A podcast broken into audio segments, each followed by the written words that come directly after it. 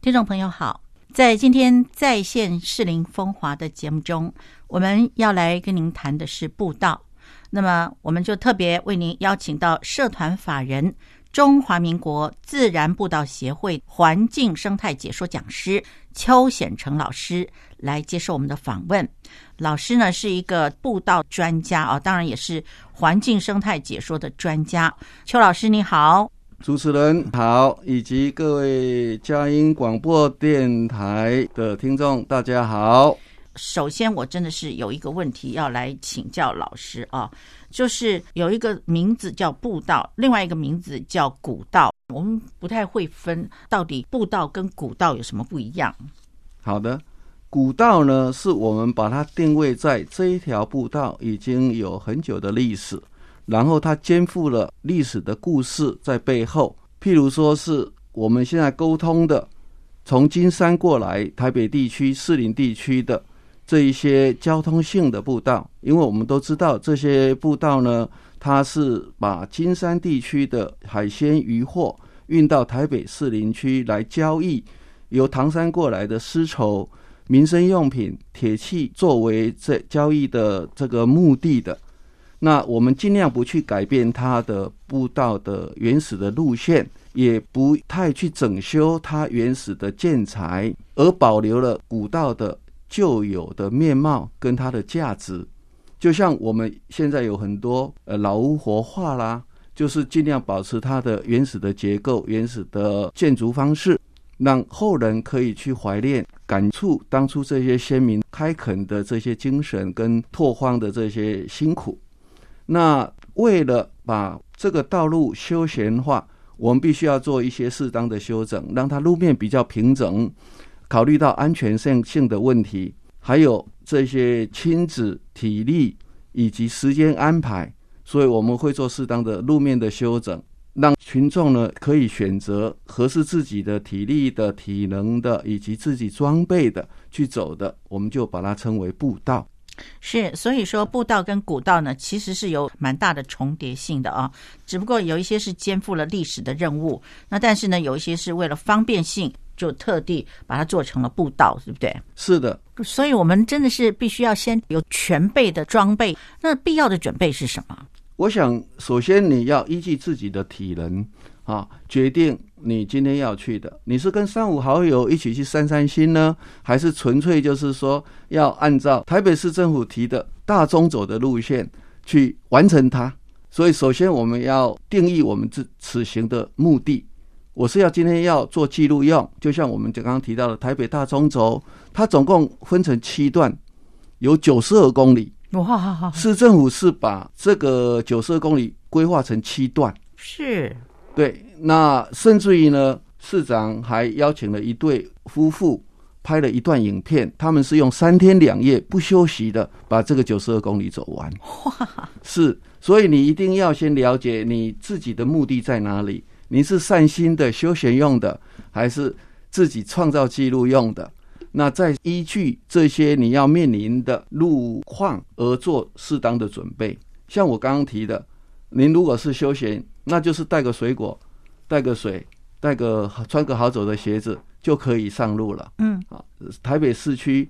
周围有很多这样的步道，我们等一下可以慢慢的介绍。好，那如果您是要破纪录的，像我刚刚讲的，自己创造自己的哎 大众走的， 那就要多收集一下子。在大众走里面呢，它分成呃北段、北段跟南段。是北区那边有五条嗯，就是比较有挑战性的。是我们现在先这边先大约介绍，它是从捷运关渡站经过小平顶，嗯哼，走上去大屯山的西峰、南峰，再走过去七星山，是，然后从七星山走石梯岭，嗯，下来一直走，沿着呃五指山里面的步道走到大湖公园。那这个是属于北区，那它有比较高的落差，因为它会从海拔几乎是零，就是关渡捷运站走到最高峰七星山一一二零公尺，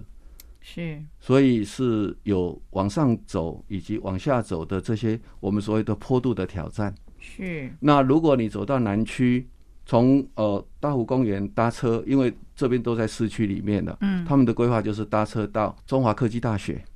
然后走木栅猫空那一区所谓的茶园的步道走过去政治大学，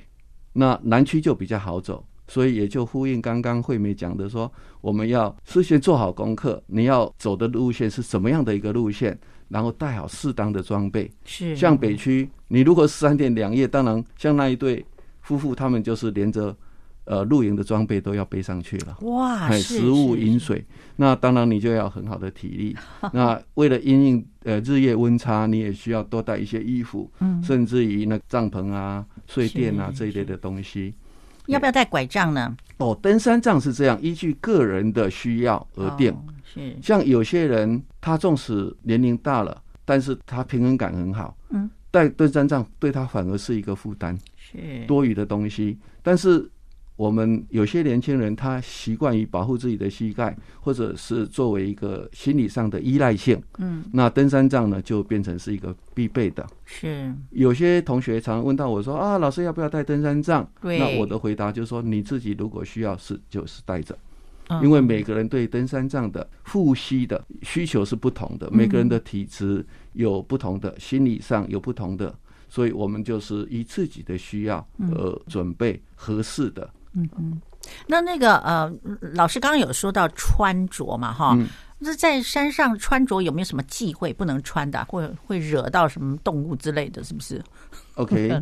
织物本身就是衣服的织物本身是不会招蜂引蝶的，啊，哦但是香水还有香食物，是对是这个是比较容易有招蜂引蝶的顾虑。是所以穿着一般来讲，网络上大概大家都可以很详细的查到不同的品牌。嗯那我们在这边呢，不做自入性的行销、啊，我们只是说，原则上我们的内层一定是吸湿排汗的。哈、吸湿排汗，对，嗯吸湿排汗有个好处就是，你走了满身大汗的时候，它不会湿湿的、黏黏的。呃，是嘿是是但是如果你是走亲子型的步道的话，那当然就是棉质的，就是很好的选择。是是那再来就是保暖层，就是我们刚刚提到的，如果你是要去大众走，要去山上，嗯，我们每一百公尺它会有零点六度的温度差，哦，也就是说，你如果是上到一千两百公尺，跟平地的温度就会差七度多了，嗯，上了一千公尺就差了六度，所以哇七星山现在的温度就比平地要低六度，那你一定要注意到保温，嗯了解所以我们有所谓的保暖层。是也许就是毛衣，也许就是羽绒背心。嗯哼那外面一定最后的一定是防雨防风的，嗯，所谓挡风的外套。嗯哼，那这样就很安全了，这是很合适的穿着模式。是，那可是有时候夏天的时候穿不住这些东西，那怎么办呢？ OK，所以我们常讲到所谓的三明治的穿 法。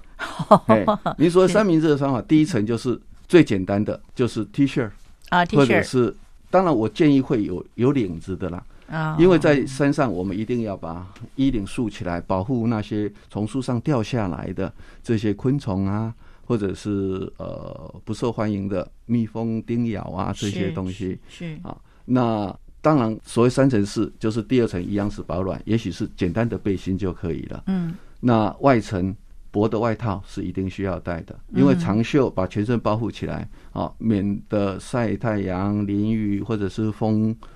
叮虫咬啊，这些都是一些需要的装备。是，哇，这真的是装备好了，嗯所以爬山的时候不适合带雨伞，是不是？哦，是这样的，因为你到山区以前，一定会也经过一些平地的路线，是，那遮风挡雨一定是需要的，伞、雨具是绝对必须要带的，哦就跟是食物、饮水一定要有备用的。你不能说今天预计百分之百的呃阴天，所以我伞也不带了，那是不对的。我们一定要哈，宁可备而不用，不可用而不备。嗯，就是你要用的时候没有，那就很麻烦了。是失温在山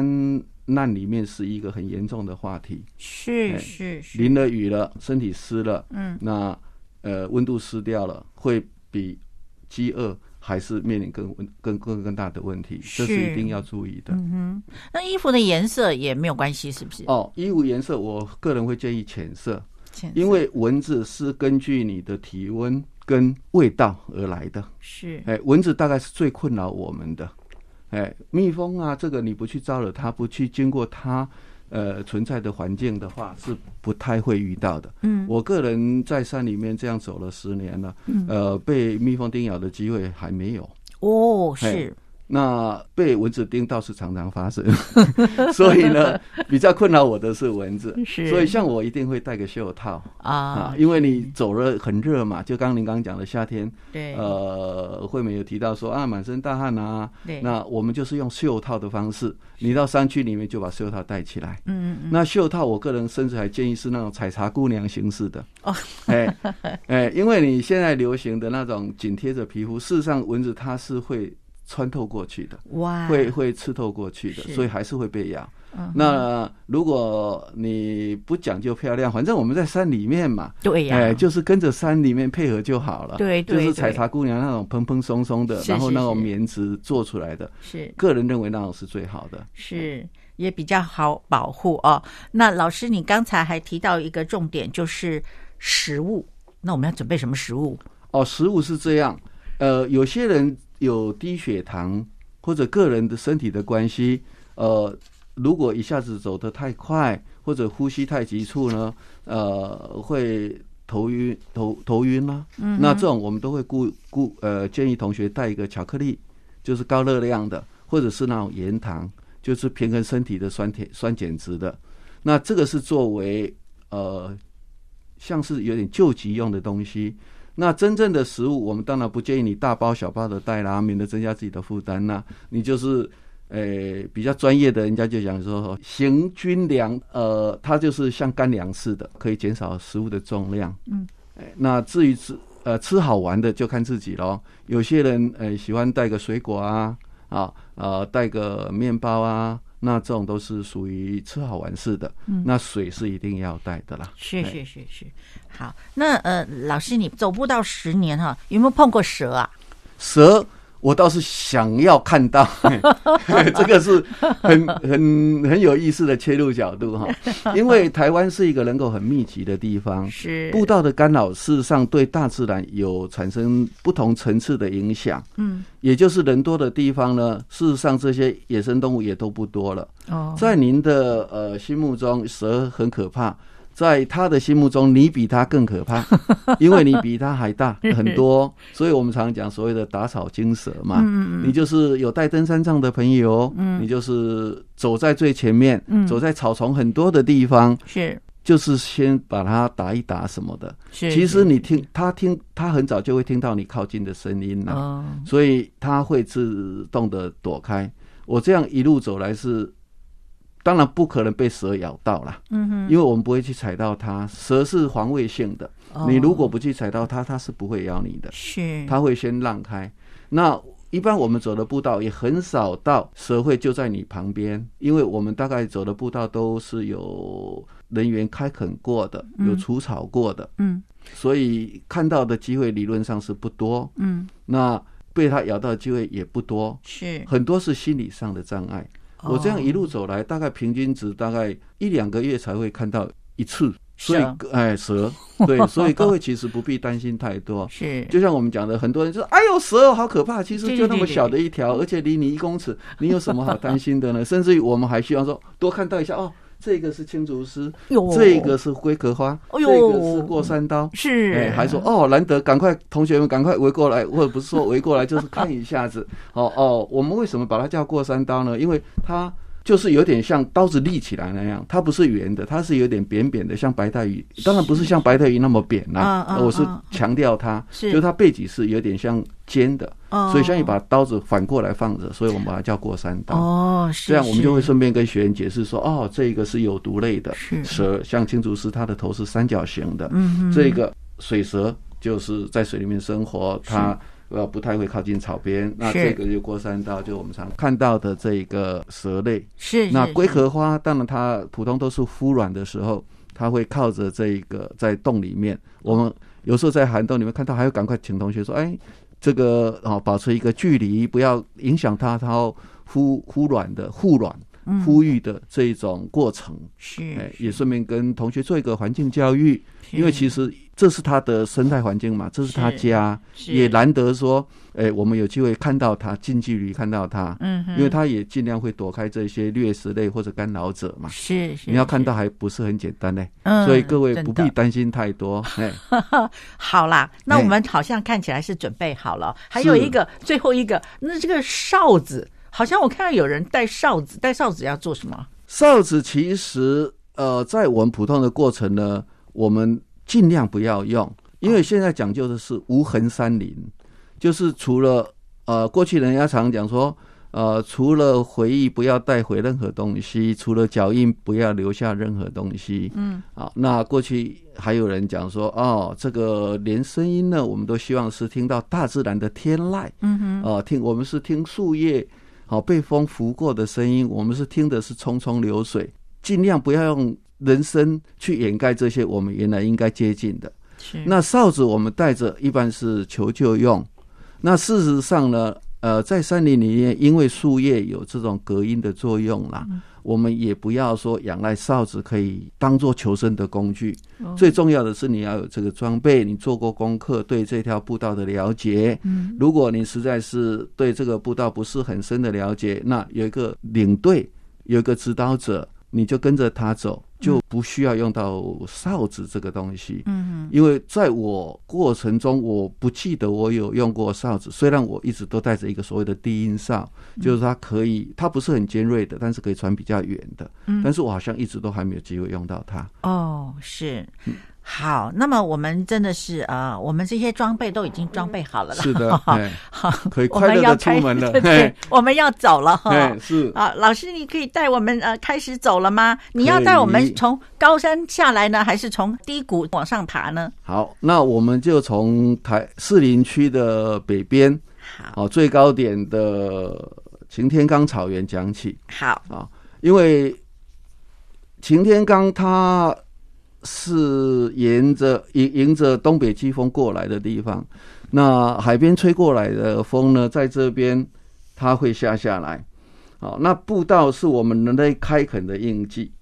那水当然是不可或缺的，不管你是民民生需要还是灌溉用用，都要用到水，所以我们就会顺着河流呢往上走。嗯，哎，这是大自然开给我们的路。嗯嗯嗯，哎，它已经开了一条路了，所以是嗯我们所有的公路、步道都是沿着溪流的。是，那我们先民呢，当然是从台北盆地开始嘛。嗯，好啊，士林区因为有河运之变，所以很早就开始有人来。啊好，那然后呢，但是饱和了以后。我们以以过去是以农立国，农业是基础，嗯是那我们就会慢慢的，因为开垦地已经饱和了，我们就慢慢的往山区去。嗯哼，那往山区去，当然首先丘陵啊、山区啊，一路走啊，就一路走出密如蛛网的步道出来了。擎天岗因为海拔高，然后迎风面，季风吹过来挡住了，然后就开始有青青草原，有孕育出新森林，然后水源孕育了以后，就水往下流，是，所以呢，我们从山区开始讲起，从一个山是独立的，嗯一定是四射、嗯辐射状的往外流。那我们士林区呢，跟金山之间，就因为先民要从金山那边把海鲜渔获，嗯，运到台北这边来交换民生物资，所以就变成它会有不同的放射性的路线。嗯从东边那边开始呢，我们就会有所谓的顶山石梯岭步道。哦是，哎，那这一条路步道，也就是刚刚我们提到呢，它是大台北大众走第三段，哇，会啊是哦好沿着那个石梯岭一直走，经过所谓的风柜嘴，就是擎天山呃擎天岗，然后石梯岭顶山那一边，然后走到风柜口。嗯，风柜口因为那个地方是山凹嘛，嗯，就是风都会汇集那一边。是，哎，风很强，所以我们就叫风鬼口，然后再从那边走进去五指山步道，嗯呃，会经过碧山，会经过梅花山，嗯，那一路往下走，走到白石湖，就是大家现在常常知道的，哎，采草莓的地方，哦哎是，然后走到大湖公园，嗯那那边就有一个立柱南，就算是一个一个段落了。哦嘿，那这个是台北市的最东边，也就是士林区跟戏子、内湖交界的地方。嗯，那顶山那一边呢，过去就是金山的，哦，是所以我们当初作为交易路线的时候，一定是走那个最矮的山呐、哦，所以那边是一个缺口。风因为风柜口本身就是缺口，是所以它才呃有风吹过来，所以我们才把它定叫做风柜口这个名字。是那再往西边这边就是后湖底溪跟聂双溪的古道。嗯哼，那这个古道就是我们刚刚提到的，呃，它是先民为了灌溉平等里那一边的农田，因为那边的水源不够，所以他从内双溪这一条很大的支流开了三条，几乎是平行的水准，只是高低落差超过二十公尺左右而已。那引水过去，士林那边灌溉农田，也就造就了平等里那边早期是高冷蔬菜，现在就是花卉的那种经营，也变成一个很富饶的一个区块。是那嗯这个呢，就如果你沿着这个内双溪一路往下走，就会走到我们的故宫博物院那附近，就哦芝山路那附近，是一路走下来。是那再过来就是我们常讲的呃马交古道，嗯，它是从马练那个区块一直走到我们这个芝山路的交坑，嗯，所以就叫马交古道。那当然，这些路都是中间都是可以互互通的，哦是因为就像我们讲的，因为呃，这个是主干道嘛，就像我们的高速公路一路到南部，但是你中间一定还有一些横的路线，嗯哼嘿是然后再过来就是内寮。那内寮就像我我们常讲的，哎、这个尾巴像鹅的山，所以就把它叫做鹅尾山。哎、那就可以走到芝山路啊，嗯哼这边过来，竹高岭步道，那经过平等里也可以到内双溪这个区块。嗯，那捐尸瀑布就是最西边了，因为捐尸瀑布是沿着所谓的马槽溪跟那个黄溪这样一路流下来到士林这边，所以它已经是西士林的最西边了。那这个就是我们现在讲的越岭的步道，就是翻过山了。因为它当初这几条步道呢都是贸易用的、交通用的，那但是是放射性的，所以它虽然都是从擎天岗草原一路走下来，但是就会走到呃不同的地方去，像放射性的这样流出去，像一条河流倒过来看这样。嗯哎，所以你看从擎天岗这样走下来哈，嗯就我们就经过好多地方哦。是，刚才您就提到，我们从网络的资料上面看到的哦，哎，丰贵口也有了。是，啊，然后您刚刚也提到说白石湖哈，哎，然后还有芝山路交坑哦，可以到这个呃内双溪至善路，哦，是至善路是吧？哦，是嘿。好，那所以这这里面有好几个步道呢，是我们如果不是从擎天岗这样一路这样走下来，有横的有直的，就是嗯像蛛网型的密布的哦。那如果我们单挑一个呃步道来走的话呢，嗯呃，是不是呃我们需要知道一下它的特色这些步道因为都是当初都是交通用的，哦？所以当初先民走这些步道的时候，他是挑最好走的路线，嗯，所以他这些都是在树林中的泥土的路面，因为先民他们是运输东西用，是他们的脚力很好，他们不必说哦，我很宽敞的步道，我很平坦的步道，所以这些特色其实都是泥土路面。很多登山的呃或者走步道的人，他反而比较喜欢走泥土路面，因为感觉上我们可以说比较松软，因为常常上面有落叶啊，有松枝啊，嗯，好、那踩起来很松软，呃让你有接地气的感觉。 那是如果说我们今天是走在柏油路面，走在石头路面，你会觉得很硬，哎嗯对，那没有那种跟大自然融为一体的感觉，嗯哎，所以这个可以当做是我们这些步道的特色。嗯嗯。那还有，因为它就是没有开得很宽，所以上面大概都会有树荫，好，哎，啊是所以夏天走来就是比较不会那么晒啦。是是是，那这几条步道因为都是归类在交通型的，所以、呃，它的景观各异其趣，会因为有些路比较陡峭，有些路段比较平缓，而你有不同的体验。那这些呢，我们就是能够说，哦，你是真正的亲近了大自然，也是随着先人的脚步呢，走在古道的感觉。是那这几条路，我们大概都可以把它定义在这个区块。嗯哼，那我是有简单的用地图把这些步道呢标示了出来。嗯哼，那当然，这个我们是属于广播性的节目啊，各位可能没有办法看不到看到，对但是我会把这些资料呢留在电台。嗯，哦，那如果有兴趣的朋友呢，欢迎你们打电话来佳音广播电台。嗯，好、那我很我们都可以分跟您分享或者做进一步的解释。是啊，这个从这个图上我们就可以呃清楚的看到，从东边开始有所谓的顶山石梯岭步道，是有所谓的后湖湖底底溪，溪然后接上内双溪古道，是再过来我有画了一条蓝色的作为定位点哈，它的走向大概就是这个样子。哦，那马交古道是上面是内寮古道，是那还有竹高岭步道，是就可以走到大平尾山，接上去平津古镇那边。捐尸瀑布就是最旁边的了，哦，就是最西边的，是再过去就是呃北投区了。嗯，那老师，我们现在走到捐丝瀑布了没？呃，我们在走捐尸瀑布以前，我们会先提一下，呃，擎天岗环山步道。哦，是嘿，因为这条步道呢，呃，是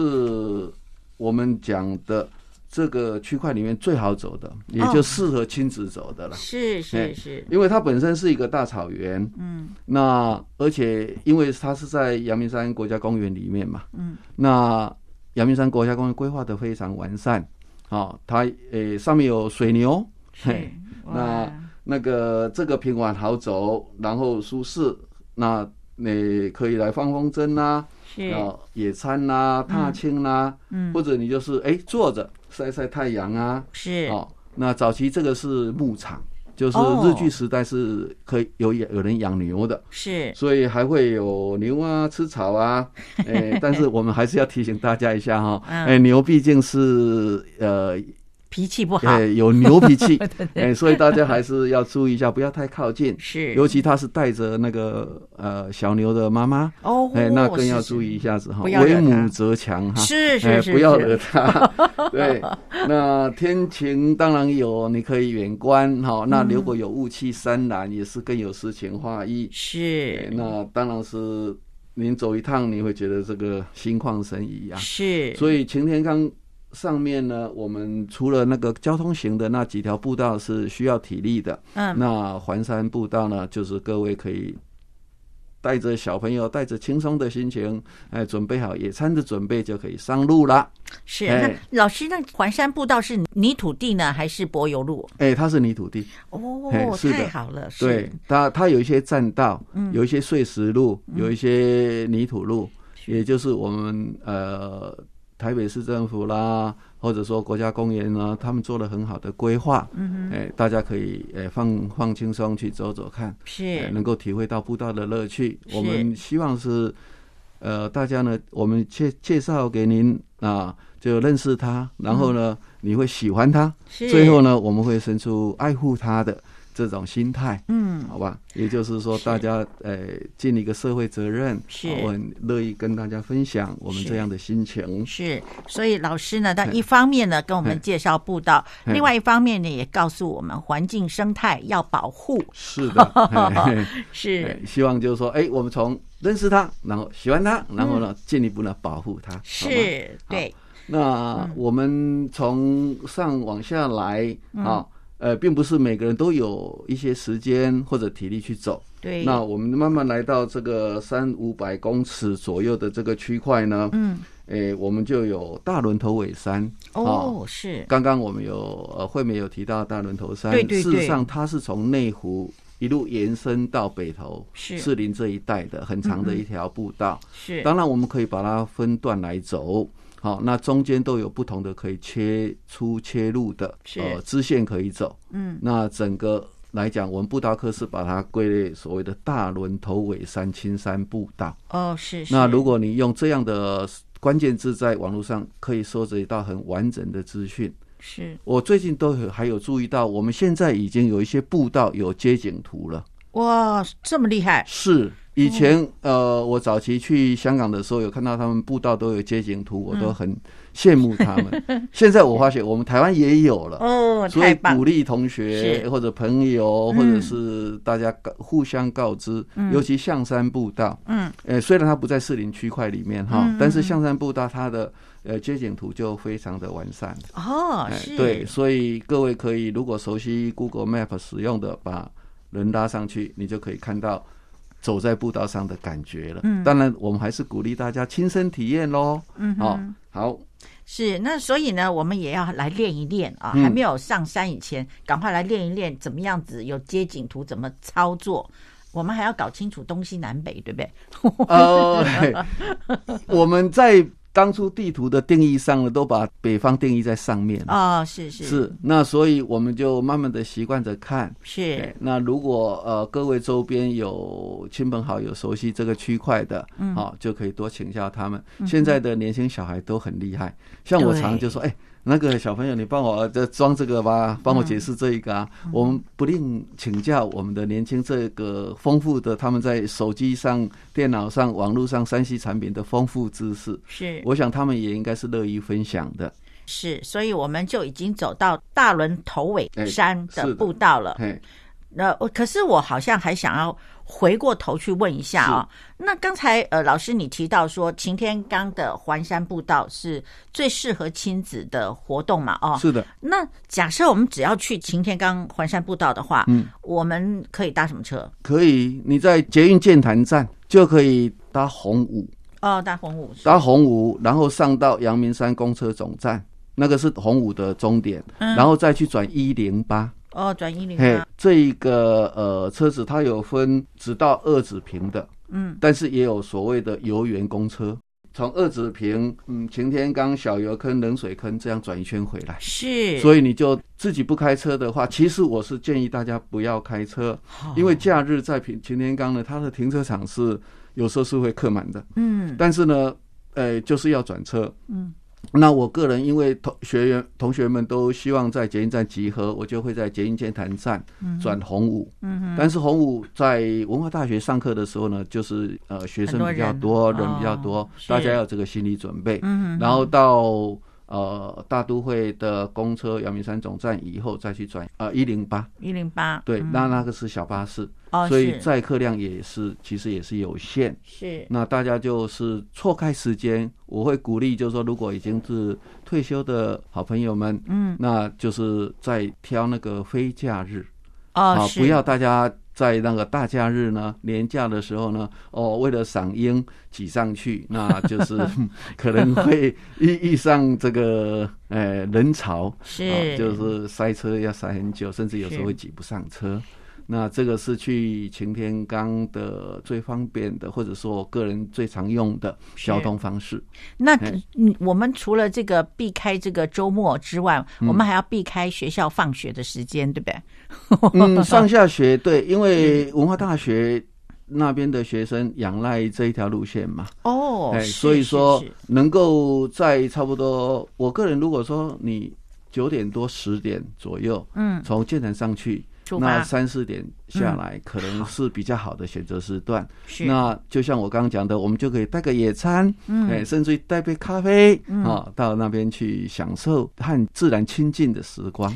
啊，你要用自己的节奏，嗯哎，不要说哦，我一定要跟上前面的同学，甚至我要走第一名。我们又不是来比赛的， 是 是我们是在享受自然的美 景，我们是在调试我们的心情，对对好对，甚至于有跟朋友聊 聊天，嗯哦，这种乐趣。我们今天谈的是步道，甚至于是士林区的步道嘛，是，所以我们对在线士林风华，我们就是哎介绍一些这些比较有特色的，对对或者是对把它从这种难易度嗯做一个区分。是那大家在听了这个佳音广播电台以后啊，有一些收获，就是说哦，那我希望多亲近一下自然，我要做哪些准备，我有哪些步道可以选择哈、尤其在士林区这个区块，其实士林区是一个开始很早的。呃，区块，所以它我们后头还会接到，你也可以走一些有古迹性的、有人文历史的，是好嗯是。那这样子，我我我们如果是走擎天岗的这个环山步道的话，不会迷路吧？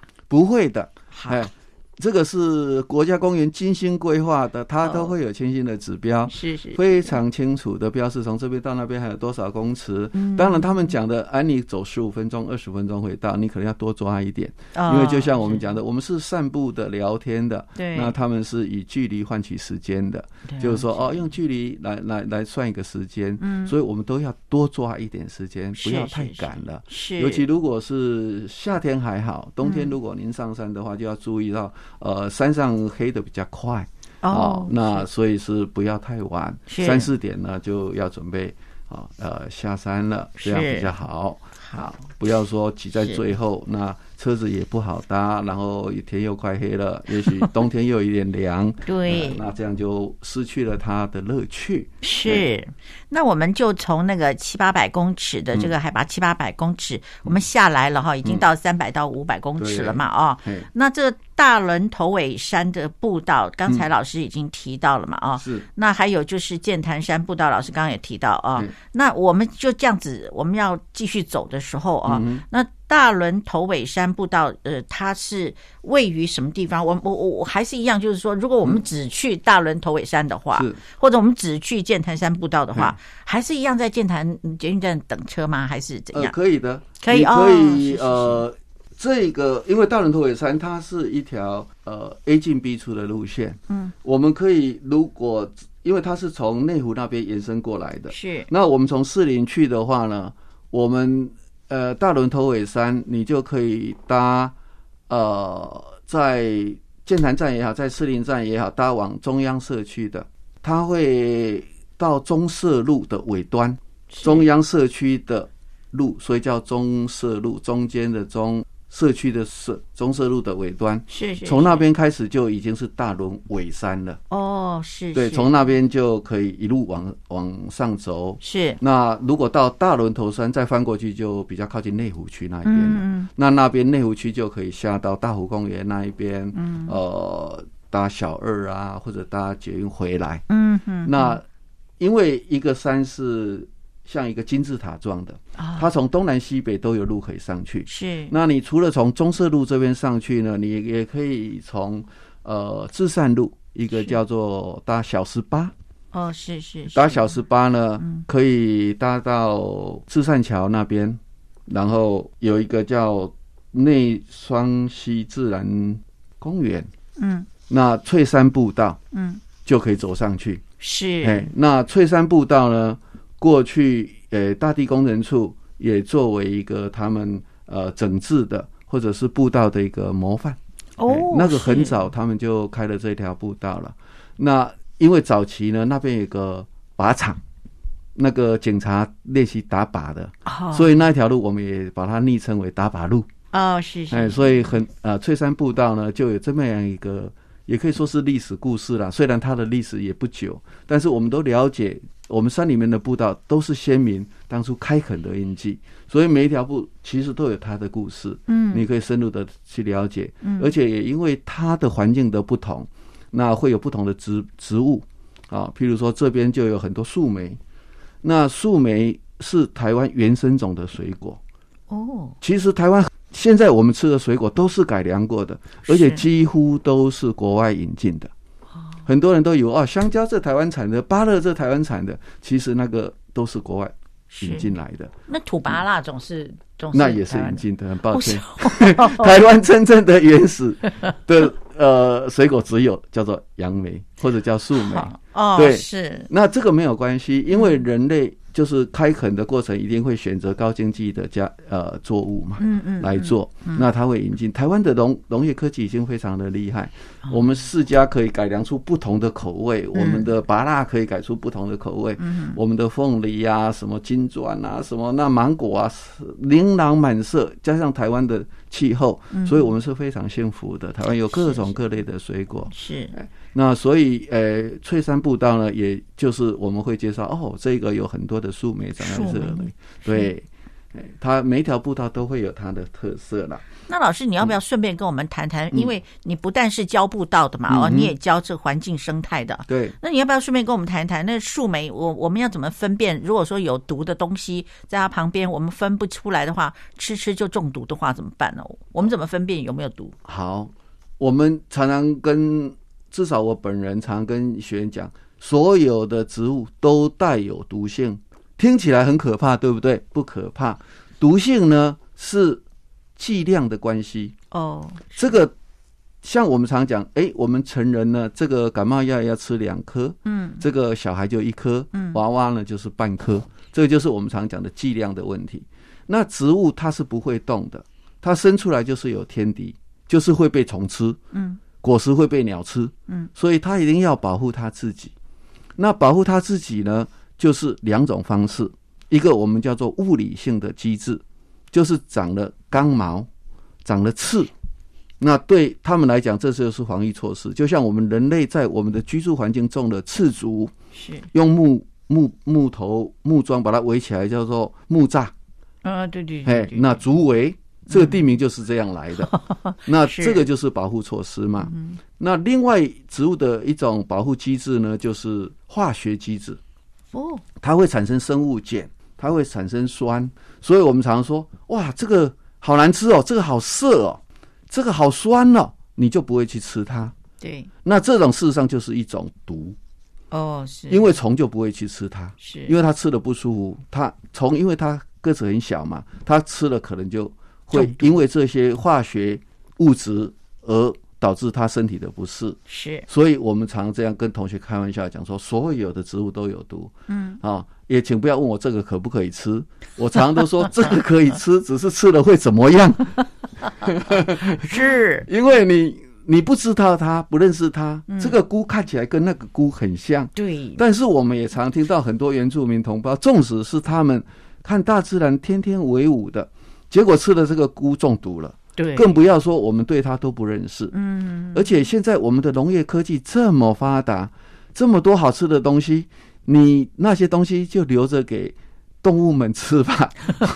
我们就不要再去吃它了。是我们就是常纯粹以赏识的眼光啊，这个果实好漂亮，嗯是红的、黄的、橙色的，是透明的，还是浆果状的，还是嗯硬挺的？我们就用欣赏的角度来是欣赏这些大自然的美景就好了。那那些就给生物链他们去吃吧。是是真的哎哎，我们知道它长树莓就好了。哎，是的， 哎，那像有些我认识的，还有法语市的呃那个住持他们哈，嗯，他们在后山就有一大片的苏梅园，他们在哦每年大概三四月的时候呢，就会收成，然后就酿成树莓的果实，嗯，呃，果酱吧，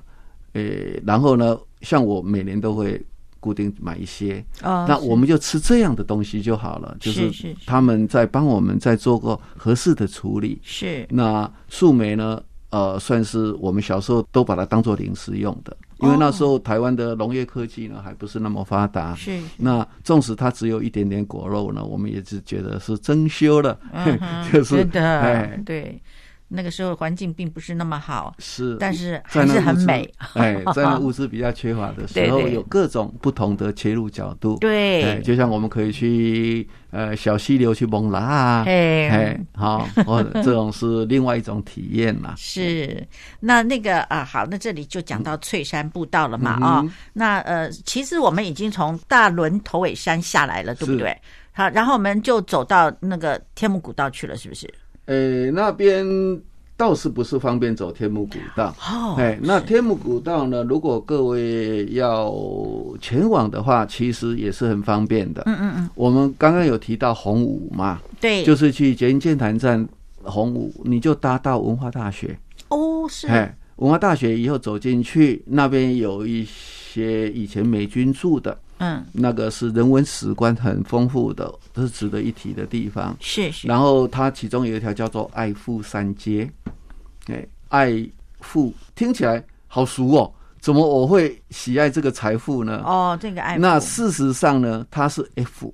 英文的 F 这个字眼了解，发展出来的。是因为美军顾问团当初协防台湾的时候呢，他就挑中了这个区块，嗯，然后呢盖了 A B C D E F G，嗯总共这区块给他们的官将官士兵住。是那那一区就位于 F 区，哦所以后来我们就把它音译成爱富，是那它有一街、二街、三街，那我们就从爱护三街走进去，那边就会有很明显的标示，写着天母古道或者水管嗯路，或者是呃有立一个石牌，是然后就按照那个石碑一路往下走，是，就可以走到中山北路七段。哦，那嗯，这个就是我们谈的天母古道啦，或者水管路啦哎，这种标准的走法。嗯，那到天母呃，走到这个中山北路七段到天母这个区块呢，要走差不多一千三百个时间。哇， 嘿这么多，哎，所以很多同学说哇，那这个是一个挑战啦、更不要说由哦由下往上走啦。嗯哼，所以有些同学，但是有些体力好的，他们呃，或者是三五好友聊聊天的，啊、走走停停的，嗯，是可以从我们搭车搭到天母那个圆环，嗯，就是底站，就是我们常讲的天母站，是，然后就是坐那个什么承德干线啊，然后一路坐到那以后就一路往上走，往从三角埔发电厂那边一路往上走，其实也不是很难走啦，是，就是大像我刚刚讲的，你用放松的心情啊啊，带着适当的装备，是然后诶、停一下跟朋友聊聊天，把它当做是交友，嗯啊哼，嗯而不要把它当做是苦修。 哎有人说去练体力，哎是，我说那也不用啦。啊嗯对嘛所以你也可以由上往下走，嗯啊，从爱护山街往下走，也可以由下往上走。那甚至于黄昏的时候，你看看猴子，但是要注意哦，如嗯果好这条路哈，嗯你有带食物就不要拿出来。哦，是哎是，是，对，因为天母古道呢，它另外一个出名的地方就是赏观赏这个猕猴的家族生活。是是是，那黄昏时候呢，呃，大概可三五成群都可以看得到。哇，但是也就像我们讲的，他甚至于拿塑胶袋稀稀沙沙的声音，他都会过 来，哎，是更不要说拿着食物出来了。解，是的所以在那边呢，我们还会讲到说，如果你遇到了猕猴群，你就不对不跟它对视啦， 哦，不是干扰，是哎，就是让它有它的生活环境，哎是啊，也不要就是讲说拿食物人来去引诱它，嗯那会嗯造成麻烦的，因为了解其实它也是有爪的嘛，是是哎，是，它也是会来抓东西哈嗯，那它甚至会来用抢的。哇，所以以就是说这个就要提醒各位喽。嗯好，那天母古道上呢，还有一个值得提的，就是它的第三水源哈，嗯它是阳明山，因为像我们刚刚开头提到的，它是一个大草原，是水下下来了以后呢，陆陆续续的透过土壤的过滤，嗯然后就会产生很好的水源。嗯所以当初呢，我们那一条水管路的设立，就是为了把这些水呢运到台北市的总督府，沿着中山北路，沿着总总总督府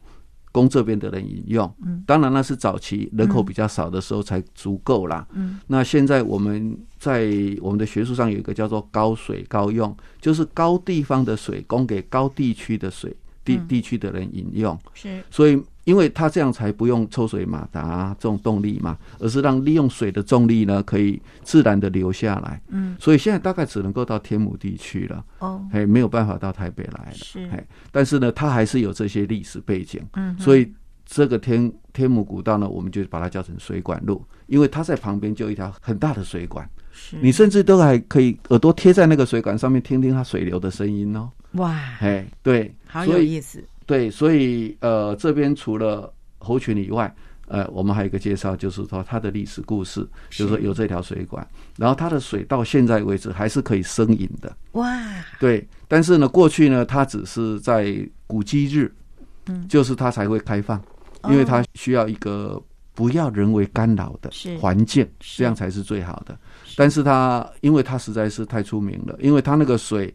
它旁边的建材是用一些原原来的石矿，但是带着某种矿物，所以就会有一些蓝蓝的光线，哦水质会看起来会很漂亮。是那旅游团体一直在争取，就是说开放给民众，嗯大家更亲近、更了解我们住的这个地方的美好。嗯所以目前有在讨论说，呃，慢慢的开放给旅行团做适量的管制，是让我们的呃呃有兴趣的朋友呢可以亲近它，这是一个我觉得一个不错的呃方式啦，就是以一个总量管制对生态冲击在可以允许的范围内介绍给大家去认识它。嗯，也就像我们讲的，才了解到说，哦，原来我们就是需要这样来跟我们的呃自然共存。哎是。那老师，如果还没开放以前，您说古鸡日是哪一天呢、我们就选那嗯每一天年好像去都不太一样，大概在四五月、四月的哦是四五月之间，它会公布，哦，因为它好像是算礼拜几的，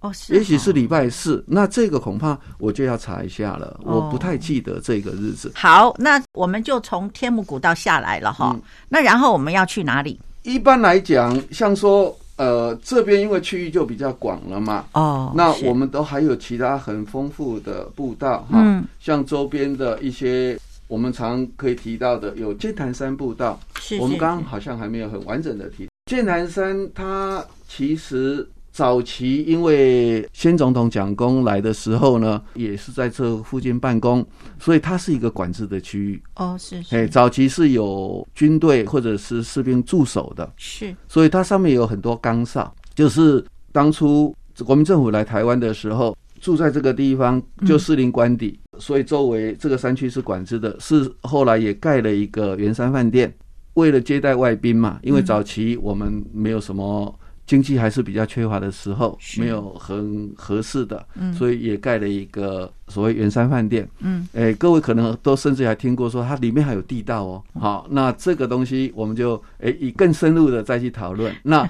整个剑潭山上，它原来是分成十个景观，哦就是从一美到十美。是哎、但是目前他们都逐渐的在把它恢复了哈，哦就是说，因为有些牌子年久失修嘛，哎、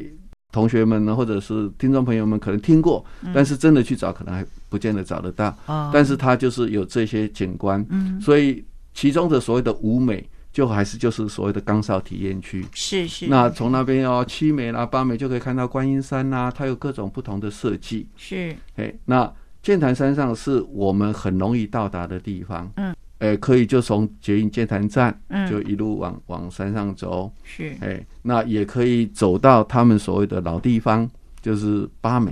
那这个地方就可以看到松山机场。哇嘿是嗯这个地方的由来，也就是因为山区嘛，原来也没有什么特殊的名字，嗯也没有什么呃辨认的方式。是那他就说：“啊，你今天要去哪里啊？我今天要去老地方看飞 机啊，因为那时候看飞机就很稀罕了，在我们那个年代，嗯你们哪有像我们现在说出国像那个 回家呃去厨走厨房那么简单？对对那看看对飞机啊，呃，或者怀念故乡啊，或者看它起降啊，嗯哎，那很过瘾，所以他们就后来说啊，就去老地方好了，就把这个地方叫做老地方。嗯哦哎，所以它也是有一点历史背景的。就是八美是不是对，八啊美就是老地方，老地哎方，那七美是可以看到观音山，是所以它每个地方它都有它的特色，就像是五美是冈哨嘛，嗯哼那哼一美就是圆山饭店。哦是那我们刚刚提到的隧道，它不是那个呃，人家讲的说是哎，这个可以通到哪边去的？对那对那个对是十美。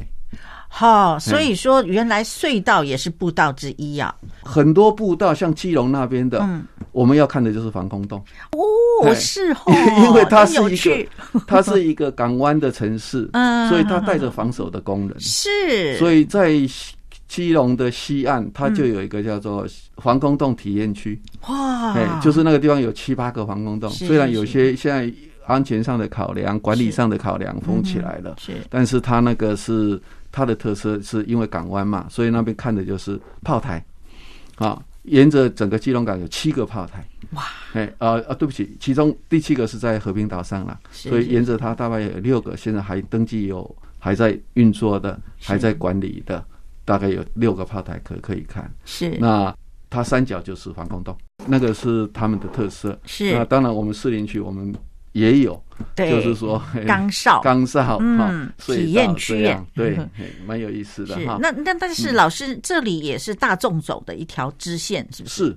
因为哦大众走它分了七段，嗯嗯其中的第五段就是所谓的剑潭支线。哦是是哎是，那它的起点就是从白石湖，哦是哎，因为大众走的第三段就会经过白石湖，对然后往下走到大湖公园，经过远觉寺那边往下走到大湖公园。那嗯它在大湖公呃白石湖那边就拉一条支线呢，就是走所谓的猫九营营区嗯这个剑潭山的棱线呢，是一路走到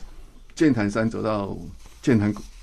捷运站这边下来。嗯那老师，如果我今天我嗯说我、我只要去看剑潭山步道的十嗯个景观，假设还没有建好的话，也没关系，五六七八个也可以啊。嗯那我们要从哪里走？你刚刚是说从剑潭山就开始剑剑潭站就开始走，是不是？呃，那个是讲大众走的路线。哦哦，哎、大众走的路线呢，你是如果由高往低走，就是从内湖的白石湖那边，我们可以搭小二去到碧山岩，也可以搭小二搭到所谓的石坎，然后从那边一路走出来，经过中永山，嗯，中永山上还有先总统蒋公的一个铜像哦，那然后再过来就是士林区了。再过来，过了呃老地方这边就属于士林区了。嗯，但是这是指纵轴的路线。嗯嗯。那如果说要这个十美，嗯，我们曾经就有设计过所谓的十美的体验。嗯，那这个是一个环形的路线。哦，为什么我们讲环形呢？一美就是圆山饭店，嗯，那十美是隧道体验区，是事实上就是在我们所谓的五百万人种，那个在圆山饭店的附近有一个是纪念过去那个阎锡山守那个山西的时候的衣冠冢，是那就在那附近，嗯哦所以事实上它是可以走一个环形的。是然后二美是蓝雀，三美是森林，四美是甲虫，嗯，五美是冈萨，所六以您的意思，不好意思打岔一下啊、是那你所以你说的二美是可以看得到很多蓝雀，是不是？那时候定义成蓝雀，但是现在因为生态的开发嘛，嗯就是环境的开发，我相信看得到，但是并不是说很多。哦，嘿是对，但是蓝雀是一个区领域性很强的鸟类，所以事实上台北近郊你大概都看得到。啊，哎，是阳明山上也很容易看到。是你是在它的觅食时间大概是早上，大概比较少啦，哈，嗯，五六点大概我们比较少出门，但是是黄昏四五点左右的时候，你在山区几乎都看得到。是、哎，主要你要知道它的习性是怎样，嗯，它的觅食的时段，因为夏天跟冬天不会一样嘛。哦嘿，是，那是你知道它觅食的习惯，你几乎都会看得到。蓝蓝雀是一个比较凶的鸟类啦，是嗯它领域性也很强，所以几乎都看得到。是，所以以不是很稀罕、很罕见的鸟类。嗯那他当初这个地方挑蓝雀，我相信是有他的理由，就是应应该他那边有有一些蓝雀的巢。是嘿是那往上走就是三美，我刚提到那个是一个森林步道的，嗯然后四美是呃讲甲虫的，嗯，因为山山里面嘛，一定会有一些甲虫的嗯嗯聚集呀、对的地方，那地方可能比较多，嗯，然后五美就是我刚刚讲的冈上，岗哨啊，六美是可以俯瞰台北，就是哇它它是一个是是是一个观赏亭，是就可以慢慢的看到整个大直、嗯哼那个我们基隆河的比较直的那一段嗯那个流域。那再来七美是观音戏照，就可以看得到观音山那个呃夕黄照嗯昏的哎景色，哎是观音戏照。嗯哼八美就是我们刚刚讲的老地方，对那那个是可以看哎中松山山机松场山机场的嗯对，然后九美已经翻过山到这边，嗯呃，过来了，就是七海。七海是以以那前个呃，蒋经国总统他在那边七海官邸那一边就下来了，嗯是然后就绕到从北安路这边绕过来 隧道体验区。还有就五是百万人种哎，五百万人总是他旁边的一个建设，对哦就是是这样是是可以走走一圈回来。是好好玩哦，哎这样走一圈要多少时间？哦，很多同学就呃或者听众朋友他们就问啊，要走多少时间呢？呃嗯时间常常因为你的体力以及你的行程安排而是而会有影响的。像我来走，可能三个两两个钟头就走完了，哦哎，但是有些人可能要三个钟头，是所以就看你的心态。有人就是逛街嘛，嗯就是哎、我就跟好朋友啊、三五好友啊、这样一边走一边聊天啊，呃，累了就带个食物吃一下啊，嗯对对嗯哎对甚至于还要照相啊、上传呃打卡啊，是是嗯哎、拍个美美照啊、回忆啊，对那这些都是会影响你整个行程的是呃时间，是所以我们一定要做一个规划啦。就是尤其像现在冬天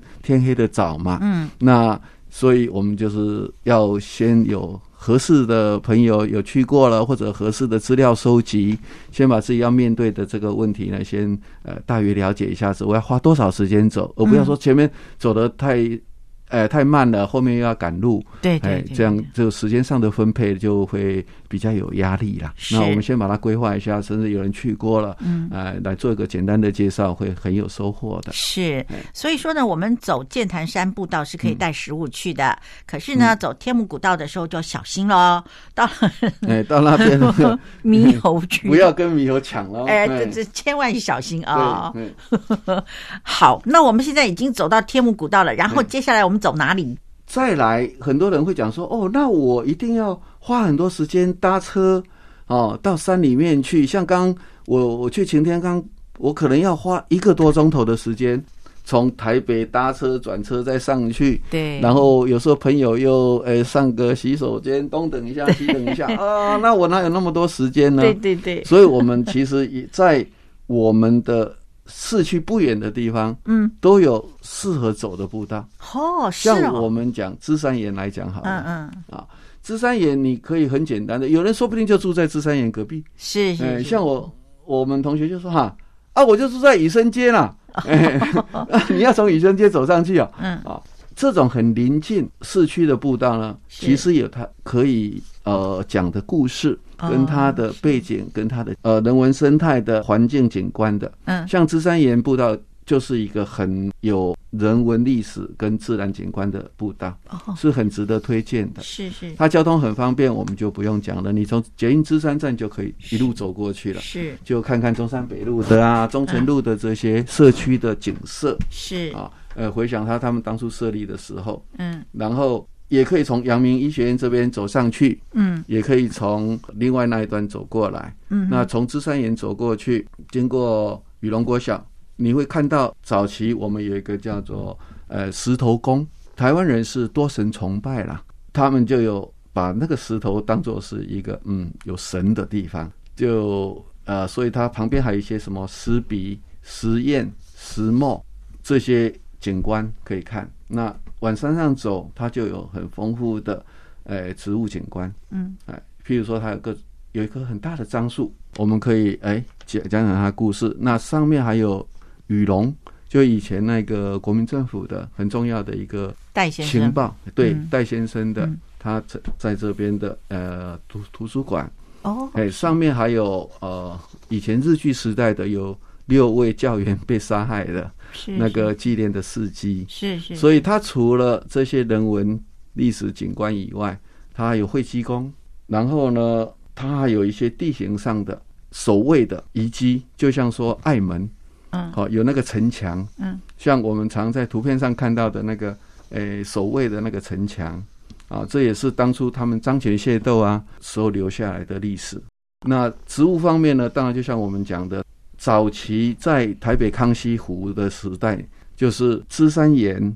跟圆山是两个独立的小岛。台北还是曾经是一个很大的湖的时候，它是露出水面的，是所以它那个是早期先民，甚至于我们讲平埔族原住民他们聚居的地方，因为人一定是逐水而居嘛，嗯因为水是最重要的，所以他们就会在那边留下了一些生活的足迹。嗯那就有所谓的呃芝山文化园区，嗯他们有一些考古的，嗯嗯然后圆山这一边呢就有所谓的圆山贝种。嗯嗯就是我们把吃剩下的那些先民把吃剩下的那些贝壳啊，就堆在一起，嗯，那就是我们所谓的贝种。这两个区块是士林区很重要的这种呃古迹点，哦，是是是就是一个是圆山贝种，是，那一个是芝山岩。是那芝山岩又因为上面有四通八达的步道啦，嗯所以你可以除了可以哎知道这些历史的痕迹以外，嗯还可以这个哎去走一走，嗯哎散散心，嗯健健身，然后哎认识认识这些植物跟这些历史，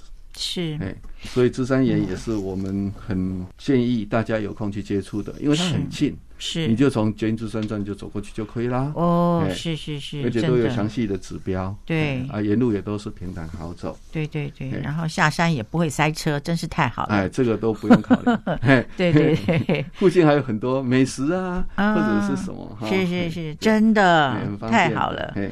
那嗯除了芝山岩以外，我们因为我本身是在士林社大任教嘛。哦，是那那个士林社大的据点是在百灵高中，哦，是那百灵高中出发，我们就可以设计出一条路线说，我们就去士林市场。嗯嗯，好，士林市场事实上就在百灵高中的后面。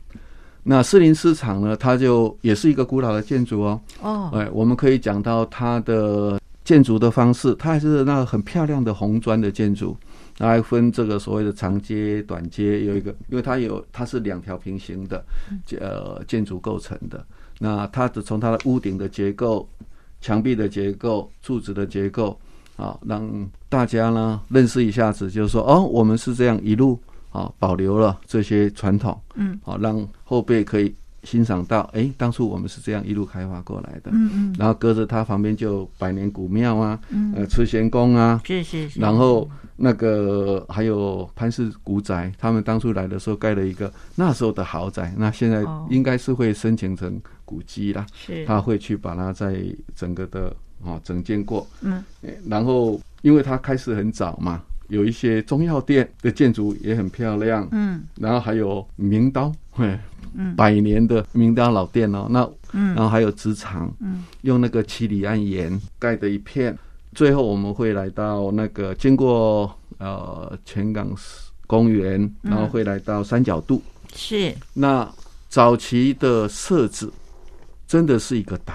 哦，哎，现在是半岛了，因为我们把它填起来了哈。嗯哼跟跟那个台北市连在一起了，就跟和平岛连起来了，变成呃一个半岛一样。嗯那所以早期它是需要渡船的，因为河流本来就是一个界限。嗯好、三角渡这个地方就是士林、台北的大龙洞跟社子这三个地方沟通的据点，所以就叫做三角渡。哎是那这也就是有一些历史的回忆嗯跟脉络嗯记录在这里，哇甚至于那边还有一个做龙船的哦老师傅，哦哎，他到现在还在做龙船，哇哎，做舢板。是哎，有时候我们去刚好遇上他在工作，都会跟他打打招呼，他也很高兴的跟我们介绍说，哦，这个整个历史的变迁，从当初他们在那边哎抓渔翁拿啊开始、哎， 然后到现在呃渔钱呢，还有龙船的过去辉煌的年代。他单子都接不完了、哇，哎找徒弟来帮忙，等等是等的一些故事。嗯哼那三角渡那边还有一个很有意思的建筑，就是会升降的土地公庙。我说真的哎哦， 它是盖在一楼，但是水来的时候，它就把它升到二楼 去，因为它是在行水区 里面，是哎，所以同学们都说，哎。那什么时候它会升起来？ 我就说，那你大水来的时候过来看看好了。那涨潮的时候不用生哦，产正常它不用不用，它是盖在潮水的上线 哦上是上是方，是所以那个涨潮不用，但是大水来的时候要。就要升起来，哎，对它，所以它是有有那个整个升降梯的那种概念，嗯就是等于等于把整个那个庙宇呢抬高一层多楼高。是哦，升这么高哎哦，哎很有意思哦哇有意哎思，真有对意思，所以我们去，我们就会说哦。原来我们台离我们台北市这么近的地方，还有这么多可以探讨的。对，哎，譬如说，你可以有市场，嗯哦，它的古老的建设，是，然后信仰，嗯啊，嗯嗯然后有老屋，有当初他们来的时候的这些嗯潘氏古哎宅，对，然后有中药店，哎嗯对有做刀子的，对，他生意好到不接 单呢，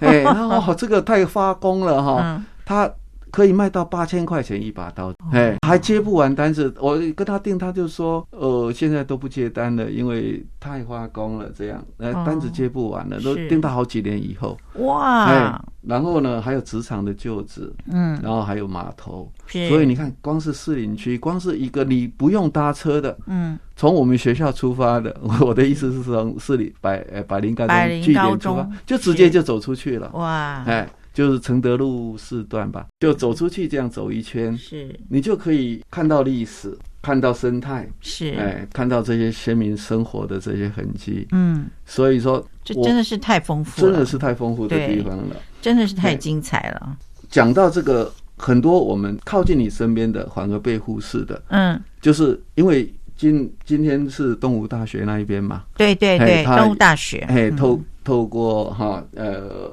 嘉音广播电台想把是我们这些介绍给大家，给是听听众朋友做参考。对，对所以我就对举一个例子，就是说，事实上在他们东吴大学里面就有一条步道可以走上去，是我们哦的大众走的路线。是，对，那这这一是条第呢几段？第几段？第几段？呃，就在哎，我们把它叫做东石秘境，这是我我自己讲的。东石秘境，对啊、哎大众走它是可以接上大众走的第五段，就第是五段剑潭支线。是那一旦接上大众走，那个已经上了高速公路了，四通 八达了。但是我们不把它范围放那么大的话，哦嗯诶、从他们有一个传统，嗯其实这是我个人很认为很怀旧的一个传统，就是会把他们前任或者是最首任的校长。有的衣冠冢或者是墓地挑在学校园里面，让他永远在这个怀念他他他创业的，或者是说他设立的这个地方。是嘿是，像我们台大就有复原呐、那个阳明大学也有，各位有兴趣可以去看他后山，他就提了一个字叫做“非以一人而异于人”，非以一人而异于人。圣经里面有这么一段话，呃，您可呃有兴趣的听众朋友可以仔仔细的去查一下这个字的意义。非以一人而乃异于人，就是我不是来使役奴隶奴役别人的，而是来服务大家的。是非以一人，乃异于人。那这也是他们创校的前几任的校长或者主持人或者他们的董事嗯的目的。那像东吴大学呢，它就他们的后山比较高的地方呢，就有他们那个首任在台湾复校的，嗯一位叫做王崇惠的墓园。是那从他墓园的旁边呢，有一条比较陡峭的泥土路，走上去大概才，如果脚程快的话，二三十分钟就可以接上大众走的路线了。哦是是哎是那往南走就可以走到实践大学，嗯嗯所以我就把它叫做东石嘿 嘿秘境。秘境对，那往西走就会接上剑潭山，哦哎是哎，那往东走就是白石湖文尖山那边。哇哎那这么棒对，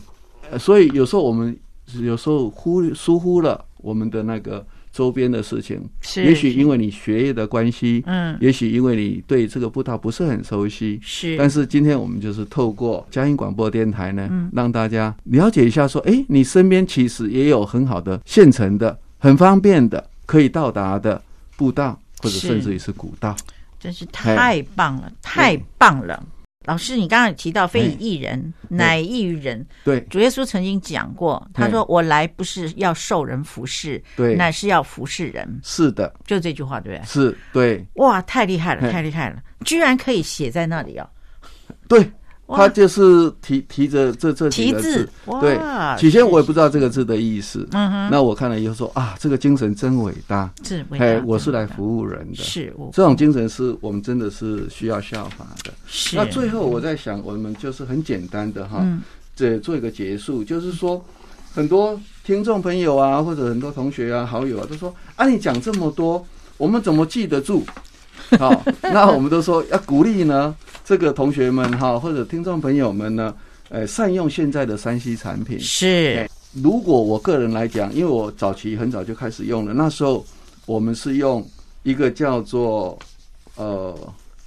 GPS Hiker，、啊，那中文叫做登山客登山这样客的一个软体，哦，哈、来作为呃记录轨迹的模式。是那这个软体很好用，就是我们常讲的呢，凡走过的必留下痕迹。痕迹对对，今天我就来这边，我就把它开着，